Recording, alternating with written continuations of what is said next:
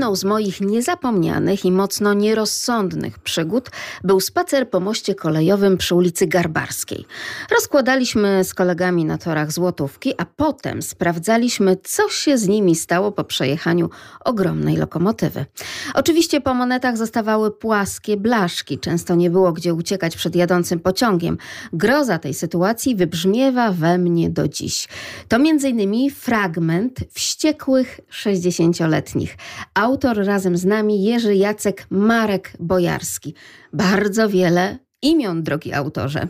No tak, używałem dwóch z chrztu, a teraz dołożyłem trzecie imię z bierzmowania, Marek. Także moja, że tak powiem, familia się rozrosła, że tak powiem, ojczestwo tutaj. Ale to też ważne, bo takie wycieczki historyczne no, też uczą nas, że trzeba mieć tak przymknięte oko, nawet na źródła pisane. Czyli tak, mamy historię, mamy anegdotę, to wszystko oczywiście ma związek z napisaną autobiografią. Jeżeli tak się już przedstawiamy, no to proszę poznać Magdalena Weronika, Lipiec Jaremek. Ja akurat nie mam ani drugiego, ani trzeciego imienia, ale zbierzmowania Weronika. Pięknie. Jak rodzili się ci wściekli 60-letni? Więc y, w tą autobiografię zostałem wmanewrowany przez redaktora naczelnego czasopisma Lublin, to jest czasopismo kulturalne. Dwa lata temu, kiedy odchodziłem na emeryturę, Zbyszek Frączek mnie pożegnał, a z drugiej strony no, udzielił mi nagady, żebym tam specjalnie tak nie epatował tą emeryturą, tylko żebym po prostu żył normalnym życiem, a najlepiej jakbym zaczął pisać autobiografię swoją, a jak już nie swoją, to w kontekście takim historycznym i, i właściwie mnie tym zaszczepił, choć miałem duże wątpliwości, bo wiadomo, człowiek pisze, ale też autocenzura jest, ponieważ to nie tak, że jest cenzura u nas, ale człowiek sam się cenzuruje, bo wszystko można, ale nie wszystko przynosi korzyść, więc ja muszę niektóre rzeczy przemilczać. No i w tej autobiografii chyba też tak będzie, bo moja żona już nie może się doczekać, a swojej miłości to opowiesz. Ja, no właśnie, i tutaj jest znak zapytania. A ja zapytam, czy tę miłość do Lublina pan opowiada? Bo to jest tak, że chyba bezapelacyjnie związek z miastem chyba odbija się właśnie na tym autobiograficznym życiu. No ja myślę, że u mnie Lublin jest y, właściwie miastem mego życia, tak jak Władek Panas przyjechał na chwilę na studia, a później musiał się w tym mieście zakochać i go opisywać i, i, i historie różne wyciągać. I, ja jestem z urodzenia z Zamościa, dzieciństwo miałem piękne w Krasnystawie, a mieszkam już z 59 lat w Lublinie. I w tym Lublinie jestem zakochany i też y, widzę, jak Lublin się zmienia. Tak jak można powiedzieć, no, czas jest czasem takim ulotnym. Wszyscy się zmieniamy, starzejemy się, a Lublin też się starzeje, ale pięknieje, zmienia się pod tym względem. Nie? Ja Lublina czasami już nie poznaję. Ale jak chodzę po Lublinie, to widzę, no tutaj na Grodgera stoi teraz marszałkowski ten budynek, a tam lodowisko było, bariery drewniane pamiętam. Obok basen, gdzie, gdzie się jeszcze kąpałem. Na stadionie Lublinianki skocznia narciarska drewniana. I takich rzeczy jest multum. Jak ja się przyprowadziłem do Lublina, to na Lesem, no to było wielkie wydarzenie. I mój blok był ostatnim blokiem w Lublinie. Także były pucha, później pola, pola i się szło do kapucynów na poczekajkę, do kaplicy. O. Tak ten Lublin wyglądał i ja po prostu patrząc y, na Lublin, no historycy tak mówią, Mark Claudel mówił, że historii to długie trwanie jest ważne. Nie? I dopiero przy takim długim trwaniu można y, no, ująć pewne y, rzeczy, które miały miejsce, były, zmieniły się. Także to, to, jest, no to jest rzecz jakby ważna. Historia jest y, Lublina bardzo piękna. sam poszedłem na historię, choć chciałem na historię sztuki pójść, bo więcej we mnie artyzmu niż historyka, ale myślałem, że tam trzeba mieć zdolności rysunkowe. Okazało się, że to nieprawda. Wystarczyłyby fotograficzne, ale kto wiedział wtedy? Ha. Ale wszystkie historie mnie interesują. To nie jest tylko historie społeczno-polityczne, ale też historie. No, no tutaj nawet jak sobie siedziałem, czekałem na panią, no to tak sobie dialogowałem z nieboszczką Dorotą waszą, nie? I tak, y, no właśnie, to jest ten czas, że, że ludzie odchodzą często, gęsto, a jednocześnie no, tworzą historię. I dla mnie jest ważne to, jakich ja ludzi w życiu spotkałem. Bo to jest jak, jakieś takie piętno, bo to nie tylko dom rodzinny, który wywarł coś tam na mnie, ale ludzie, których no, setki spotykałem, wspaniałych, ale byli też i okrutni, byli niedobrzy, ale to jakby nie to. Oni po to się pokazali, żeby jednak iść w tym kierunku takich ludzi pięknych, jak to mówi Tadzio Mysłowski. Nie, o, piękny człowiek. Nie? I takich pięknych ludzi jest dużo wszędzie. To, to nie są tylko ci piękni, co mają tytuły, czy w radiu, czy w telewizji prowadzą programy, czy na uniwersytetach są. Nie, to są zwykli, prości ludzie i oni są piękni. Piękni ludzie w audycji Piękne Życie. Wspomniał Pan świętej pamięci panią redaktor Dorotę Gonet, dziennikarkę, przede wszystkim prowadzącą audycję z muzyki klasycznej. Zresztą niezapomnianą publicystkę, ale też właśnie muzykologa radiowego. Piękni ludzie, ale tu proszę bardzo, wściekli także, tak? 60-letni. Na co tak naprawdę Pan się wścieka po tych 60 latach? Po 60 latach, czy ja się wściekam na coś?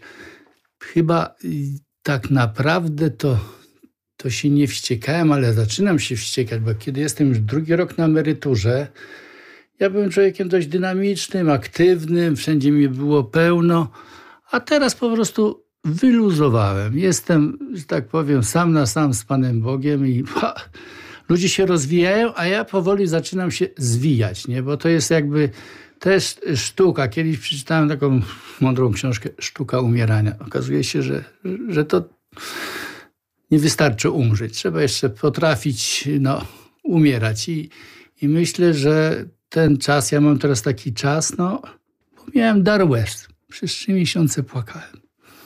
Także wściekły jestem na to chyba, że to życie mogło być piękniejsze, bo nie jestem zawsze swoim dzieciom, mówię, nie jestem wzór ani do naśladowania, ani po prostu, no jestem, Pan Bóg przewidział mnie w tym czasie, ale no, życie swoje chyba nie do końca spełniłem takie, jakbym chciał. No. Jestem wściekły na to, że po prostu jest życie jedno i, i nie do końca jakbym mógł powiedzieć, no nie ma się czym chwalić. No nie ma, nie ma, bo ja nie lubię wyścigów szczurów, słuchać ciągle o, o sukcesach, o projektach, bo to jest wszystko wydmuszka. Oczywiście ja byłem też wściekły na system, jaki był, bo to nie jest tak, że y, urodziłem się y, już w PRL-u. Jestem wściekły, że przyszło mi żyć w takim systemie, który był bardzo nieludzki, który po prostu y, no, niszczył człowieka, łamał człowieka, robił rzeczy straszne. Nie? I o dziwo, ja wychowując się w domu, gdzie mój ojciec był akowcem, gdzie słuchał radia, bo sąsiedzi mieli kukuryźnik, czyli program leciał taki, no, jaki miał lecieć, propagandowy, a myśmy mieli Philipsa, zielone oczko, tam nic nie było słychać, ale ojciec to słuchał, ja, to, ja patrzyłem, nawet nie wiedziałem o co chodzi, nie? Tylko raz byłem ciekawy i przyciąłem mu płótno, bo chciałem zobaczyć, kto tam w środku siedzi i gada, nie? Ale to Radia Wolna Europa i to wszystko to po prostu we mnie y, jakby było, ja byłem faktycznie oportunistą od początku. I to w autobiografii wybrzmiewa. Choćby głupia lekcja rysunków, pan Konrad Szurowski, młody nauczyciel wtedy. Będzie niedługo 1 maja, zróbcie rysunki. No kurde, ja mówię, no co ja, jak ja rysować nie umiałem. Całe szczęście, tydzień wcześniej mój starszy brat nauczył mnie, jak narysować świnkę. Ja tam opisuję to, że to świnka, e, ryjek to E, nóżki to WW, uszy M i ogonek E małe, po, połączyć, oczko stawić i wyjdzie świnka. I co zrobiłem na, na 1 maja? No, narysowałem świnki z flagami czerwonymi. I to dopiero teraz po latach widzę, jak, jak to był świetny dowcip polityczny. I, I, po prostu ja teraz wiem, dlaczego on się śmiał. I to po prostu było tyle piękne, że mogłem to wszystko, że tak powiem, opisać. A nawet chyba 6 lat temu, a może 7, dostałem prezydenta Dudy Krzyż Wolności i Solidarności.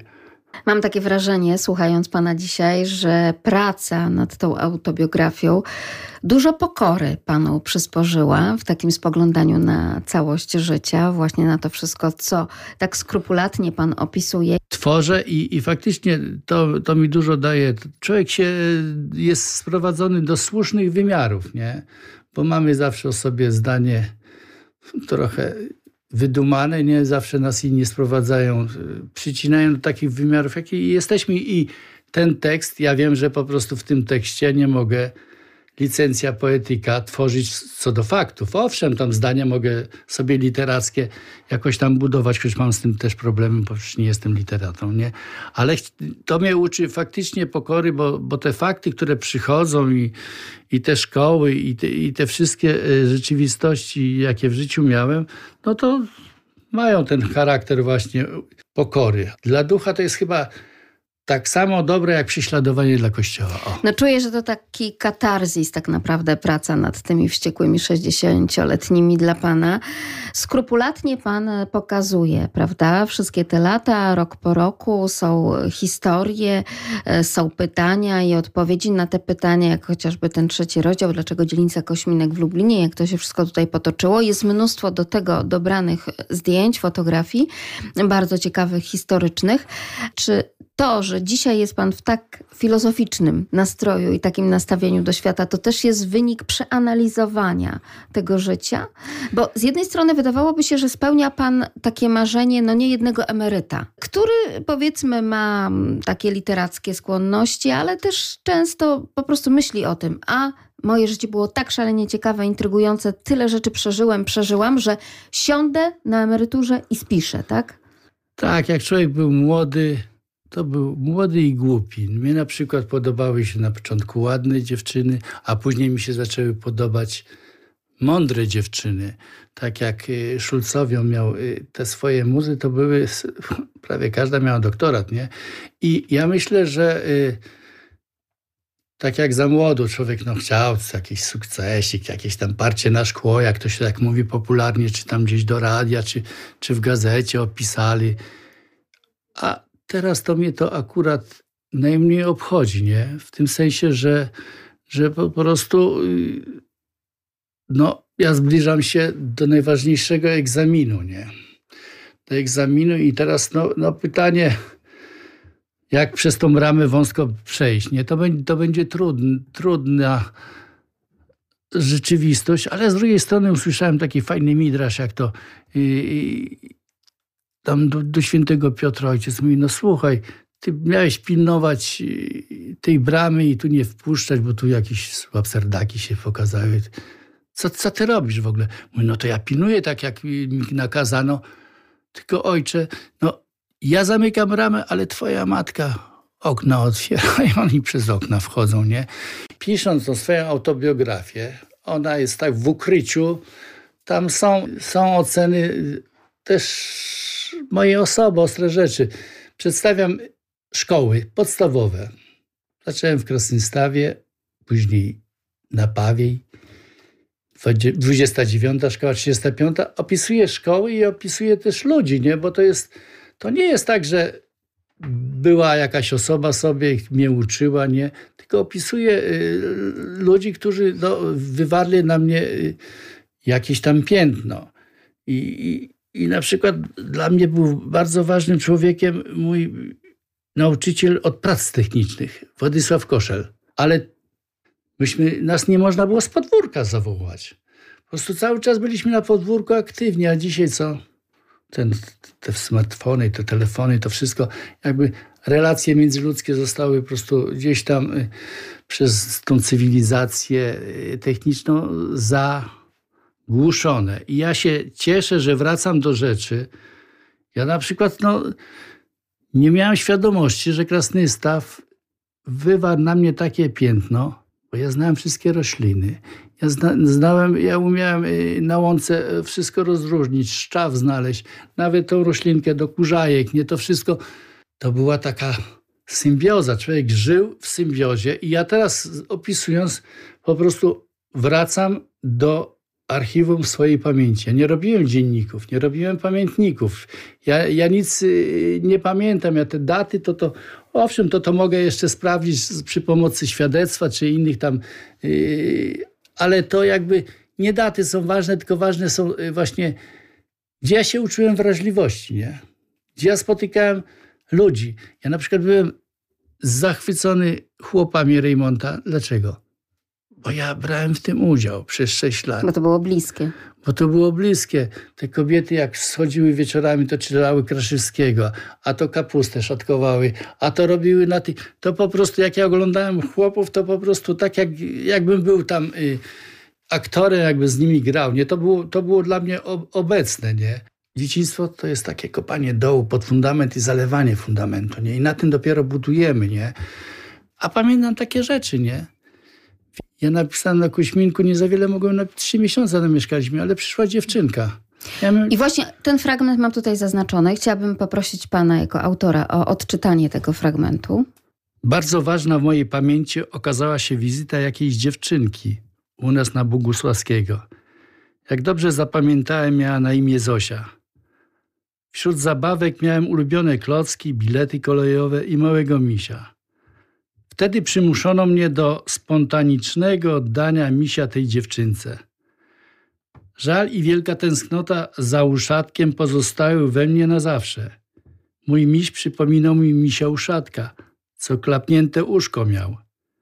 Ta historia ma swój niecodzienny koniec, który dopisało życie 18 lutego 22 roku. Wspomniałem o tej traumie z dzieciństwa Lucynie M. Jej reakcja była spontaniczna i natychmiastowa. Dostałem misia, znowu mogę go przytulać. Horror z dzieciństwa minął, jak ręko odjął. Miś nawet śpi ze mną.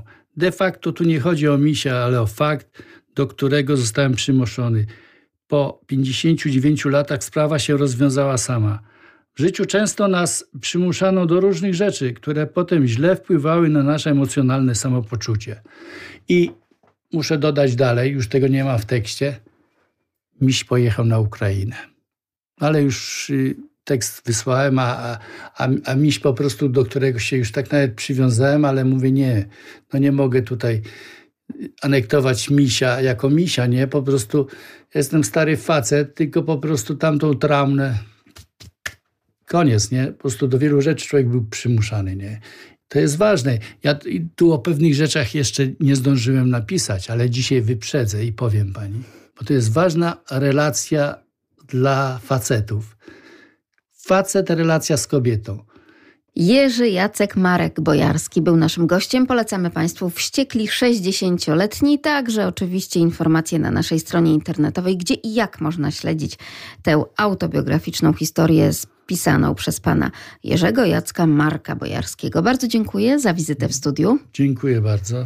Kłaniamy się do usłyszenia jak zawsze w audycji Piękne Życie tuż po 21.40 w każdy czwartek się z Państwem spotykamy, a kontakt z naszą redakcją seniorzy małpka radio.lublin.pl